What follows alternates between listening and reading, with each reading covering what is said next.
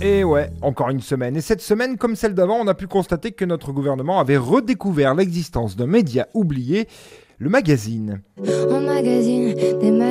En effet, après une apparition du sinistre Olivier Dussopt dans Tétu, où il a d'ailleurs fait son coming out, ce qui, il faut bien le dire, nous fait une belle jambe, mais lui offre la possibilité de taxer ses rétracteurs d'homophobes à la moindre réflexion, on a eu droit ce jeudi à celle qui, contrairement à ce que son nom pourrait supposer, fait de la merde partout, Marlène Schiappa dans Playboy. Dans la vie, on partage toujours la merde, jamais le pognon. Si, si, vous avez bien entendu, mais je vous déconseille de regarder, hein, à moins que vous ne soyez bovinophile, et encore, il y a plus matière à vous exciter avec le salon de l'agriculture. Donc, la mère Chiappa dans Playboy, c'est la vraie vie.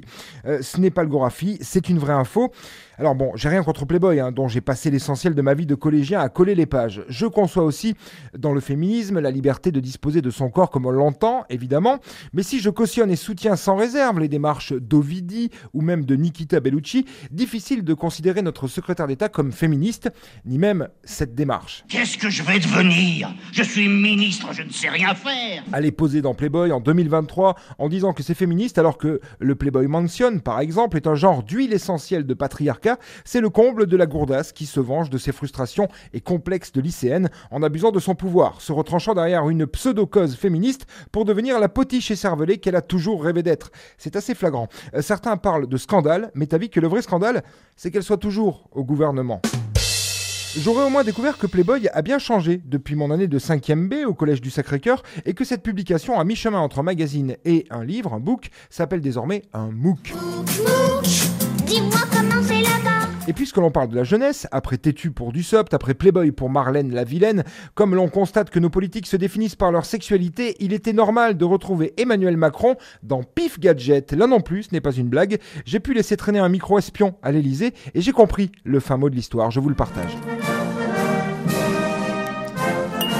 J'en ai marre, Brigitte, j'en ai marre. Mais qu'est-ce qu'il y a, Manu? Bah, les magazines, là, il y en a que pour les gauchistes. Mélenchon dans Paris Match, Ruffin dans l'Express, Martinez et Sophie Binet dans Moustache Magazine, il y en a que pour eux. Ah bah non, mon Caligula Picard, on a eu Olive dans Tétu, Marlou dans Playboy quand même. Oui, d'accord, mais moi, hein Appelle Paris Match, on sort le grand euh, parce que c'est notre prosé. Mais enfin, mon néron amiénois, tu sais bien que Paris Match ne sera pas avant juillet, et les vacances à Brégançon, comme d'habitude. Oui, c'est vrai ça, ma momie de la Somme, tu as raison.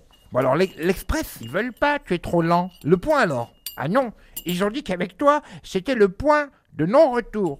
Zut, alors je sais pas moi, le journal du dimanche. J'ai essayé, mais ils ont peur qu'un président du dimanche, dans le journal du dimanche, ça fasse un peu redondant. Ah merde, va bien avoir un moyen quelque part. Le courrier international. Manu, voyons, c'est une publication sérieuse. En revanche, on a eu une proposition. Ah génial, mais qu'est-ce que c'est? Pif Gadget.